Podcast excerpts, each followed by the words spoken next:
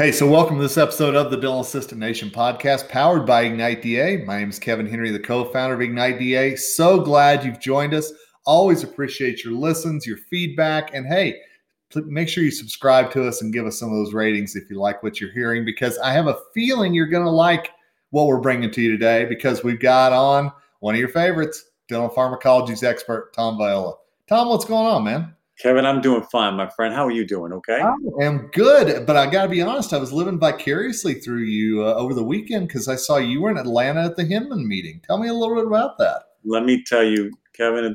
I was like uh, just so happy to be back in the saddle again, so to speak. You know, after spending a year at home, uh, just kind of waiting for normalcy to return, and uh, you know, Hinman was the first dental meeting uh, to actually cancel out of an abundance of caution. Uh, and for them, that's huge because it takes them about two years to, to make every meeting uh, work. And uh, I guess in true Hinman fashion, they were the first back live, the first meeting that decided, let's try this thing live. And, and I was such a, just so happy to be a part of it. You know, I wouldn't expect anything less from Hinman. You know, they, they blaze new trails when it comes to promoting dentistry. Their, their, commitment to quality continuing dental education is second to none, and they and they really are loyal to their members, the speakers. So I should I'm sure they didn't do it with just you know with just throwing, throwing caution to the wind. They really did follow the guidelines, and I have to say I thought it was a pretty successful meeting. I'm looking forward to the next year when it's going to be just bigger and better than ever. Absolutely, yeah, I'm I'm excited about that for sure. And and I've got to ask how many did you have in your class? What was kind of the feeling of being back in person learning from your vantage point? Yeah, they, you know, the, the uh, rooms were capped because we had to you know, maintain social distancing. And so um, the rooms were capped at about 100 to 120 people uh, per room, separated out, uh, big ballrooms that were separated out. And I had, uh, my rooms were full both times, nice. Uh, you know, which was great because I love having great audiences and big audiences because uh, it, it's much more great. It's greater for the dynamic, you know, the, the energy in the room. And of course, I didn't hurt the uh, the atmosphere. I made sure I played "We Are the Champions" and uh, James nice. Brown, "Living in America" right after that because I'm like, take that, stupid virus. But, uh, well, everything that you've been through this last year, battling it, you know, having business changed, everything else, man. Uh, that that had to be a little bit of a victory lap for you as well, being there. So kudos to you, man. Thanks, I appreciate it, bud. Well, hey, and and uh, you know, I'm going to get out of Atlanta now, and let's go all over the country here because there's something going on with vaping, and and that seems to be a very hot topic. Uh, it has been for quite some time, but you're saying there's some new research out there about it. There is indeed. So you know, I've, i talk on this topic regularly. Uh, vaping and cannabis are, are really the two topics that I consider myself to be very knowledgeable about. Uh, but even I don't know everything, Kevin. Be the first to tell you I am I am never going to know everything about cannabis. I don't think any of us will until we really take a good hard look at doing some uh, good research and really getting to the bottom of some of the mysteries. It may take us decades to really figure it all out. Uh, but I do know that dental professionals, uh, as you may have heard me say in my lectures, dental professionals were first to lead the charge, to lead uh, us down the road of what do we don't know that we don't know about tobacco. And now, 30 years or 40 years later, it's going to be the same thing. It's, it's the dental professionals that are going to lead us down that road about what we know that we don't, what we don't know that we don't know about cannabis and vaping. Yeah. The thing is, with with tobacco, we weren't really so concerned about nicotine. We knew that nicotine was an addictive chemical. We knew nicotine had adverse effects. We were more concerned with with the actual vehicle, smoking, and and what was contained in the smoke. Uh, with with cannabis and vaping, well, some people say, well, you, you're overlooking the fact that you can vape nicotine. It's it's not as popular as it once was. Uh, a lot of people do vape nicotine, but I'm more concerned about cannabis because when you combine cannabis and vaping together, it's sort of like a deadly duo. Yeah. Cannabis on its own has, you know, negative effects on the mouth and, and oral health and systemic health, and so does vaping all on its own have effects on both oral and, and systemic health. So uh, when you combine those two, it's really a, deadly duo for dentistry. And and what I wanted to talk to you about today was the fact that uh, a couple of different uh, articles have crossed my desk. Uh, one of them is from Science Advances, uh, Advances, which is a pretty respectable journal about uh, different things related to science. So you wouldn't necessarily see things about the oral microbiome in a journal like this, but they were the first to publish this article uh, that said what you know there are adverse effects of e-cigarettes or you know vaping devices on a d- disease naive oral microbiome. That was actual title of their study.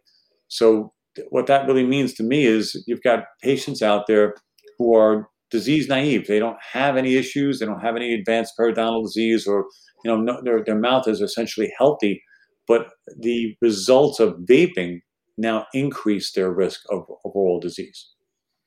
And and obviously, as you said, it's not something you're really seeing, but it's something that's building toward it. And I always think about the, you know, lung cancer with smoking and everything else that we didn't realize was an effect until it was too late. And that's what this is sounding like to me as well. Am I right?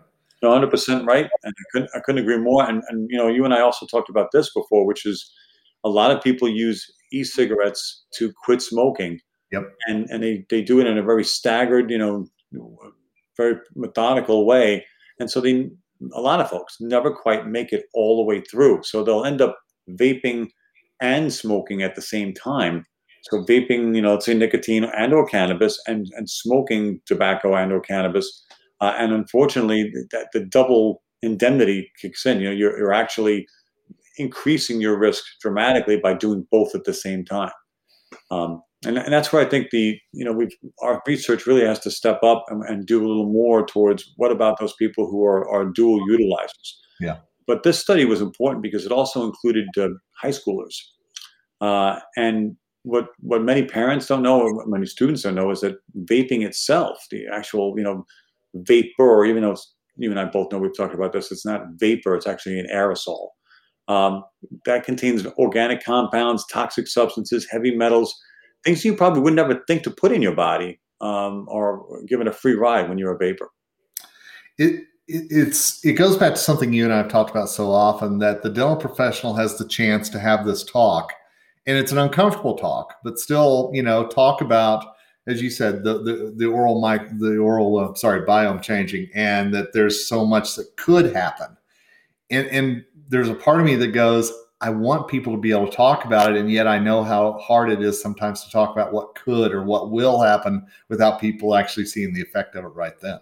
Absolutely, my friend. Couldn't have said it better. You know, this article was published back in May of last year, uh, when we had other things we were more concerned about, I guess, with with you know uh, the the virus and the pandemic. But you know, they they were able to show in this study that, if, that there was a transformation in the biofilm architecture within 24 hours of exposure to vaping. Wow. That's so, so that that was the first thing. And and when people say, well, why? What what's so bad about vaping? Okay, if you remove the fact that there's organic compounds, toxic substances, carcinogens, even heavy metals, the bottom line is it's the vehicle itself that's used in vaping cartridges. Sometimes it's you know more you know, like things like butane. Uh, although lately it's more like things like propylene glycol, glycerin, and those things when when they're put in the mouth alter the biome because, for example, propylene glycol is a humectant. We love that word when we're talking about treating xerostomia because we want things that draw moisture to the tissues. But in the case of propylene glycol, it tends to draw moisture from the tissues. Mm. So that means that you end up with xerostomia just with the propylene glycol itself. Then glycerin, which is also added as well, gives it a sort of semi-sweet taste, which people like when they vape. But the problem is glycerin is very sticky and it increases the adhesion time of the biome onto the surfaces of the teeth and the, and the tissues. And it's that carbon rich combination of those two vehicles that really is the, is the catalyst in transforming the architecture, the biofilm architecture. So let me see if I've got a, a chain of command here, and you tell me if I'm off base. If if a patient maybe is talking about dry mouth or xerostomia, you know, whatever it might be, is that an opportunity for the the dental assistant or the dental team member to say, "Are you vaping?" Is is that part of it? Absolutely. And the reason you said, I'm glad you said it, Kevin. You said it perfectly. Is because it's not just a vaping. You know, if they're if they're vaping nicotine and or cannabis, both of those uh, those compounds definitely cause more dry mouth. We know nicotine causes xerostomia. We know that cannabis causes xerostomia. So if we're, we're taking those two things, which already cause xerostomia, and now adding to it the vehicles, as benign as they may sound, glycerin and propylene glycol are found in lots of places. That that increases the effect dramatically. It's almost additive to to cause xerostomia and to now, according to the study, change the actual structure, the architecture of the biome to favor more pathogenic organisms which is devastating to, to dentistry. It, it is, and and I think that this is an opportunity. You know, we know that a lot of habits changed during COVID. We know a lot of stressors were introduced, and a lot of people coped with those stressors in different ways. And I've seen a couple of different things about smoking going up and, and vaping going up, and and I think there's still that perception out there that vaping's not as bad as smoking, or that e-cigarettes aren't as harmful. And I think that that's something that we're going to be battling for for quite some time. Is that what you're hearing as well? I couldn't agree more. And there's also this this understanding, I think, among some people uh, that vaping cannabis or smoking cannabis is safer than smoking or vaping nicotine. Hmm. Because you know they they view nicotine as a as a, a, substance that that's sort of you know it's been demonized. Let's face it, but they view it as sort of this this demon, and cannabis because it's natural and maybe something that they grew themselves or something that they know they've seen as a plant not heavily processed by an industry that's supposedly out to get them, like the tobacco industry. They, they view cannabis as sort of a safer alternative because everybody smokes pot, you know, in their minds. So, and I'm not trying to be pejorative here. I'm not trying to point fingers. I'm just saying that's that can be the consensus. But the bottom line is, it's actually the opposite. It's more likely that cannabis, because it has xerostomic effects, and we're not even getting into the fact that heavy use of cannabis causes patients to be resistant to the effects of local anesthetics. So that's problematic in, in, therapy. And it also increases the heart rate and blood pressure. So that's even, again, more problematic in, in therapy. And uh, it actually is immunosuppressive. So it increases the risk of infections with things like uh, uh, herpes and even HPV, uh, which we all know is related to head and neck cancer. So, boy, all of a sudden, while t- smoking tobacco was considered bad smoking and vaping cannabis, especially when you combine it with smoking and vaping nicotine, uh, is is even more dangerous than we ever thought. And we know how how cannabis has become such a big part of our our country. You know, I mean, I, I live in Colorado. That's part of who we are in Colorado, and more and more states are joining in with that. And, and again, nothing wrong with that at all. But we've got to realize that our patients are taking advantage of those opportunities as well, and and it's it's at least worth a conversation. And it's a great way to, to kind of round this up, Kevin, is because, you know, a lot of states, even like my home, my adopted home state of New Jersey, I'll always be a boy from Brooklyn. But uh, in my adopted home state of New Jersey, we not only have a medical use program, we've legalized it, we've decriminalized it. And so children, young adults, adults, even seniors have never had greater access to cannabis. But if you say, okay, I'm never going to vape, forget it, by all you, you convinced me, I won't vape. Remember that the oral cartridges cartridges that contain oils and that are going to be used for oral use or sublingual use, guess what? They have propylene glycol and glycerin in them as well. I mean, it, it's such it's such a good thing to remember because we don't think about the connection sometimes. And you know, you and I have had so many of these podcasts where we've talked about if A happens, B will. And again, talking about what might happen, I know is tough for a lot of dental professionals, but for them to at least be educated and to be able to have that conversation that maybe a, a teenager can't have with a parent or somebody else. I, I think that's really important.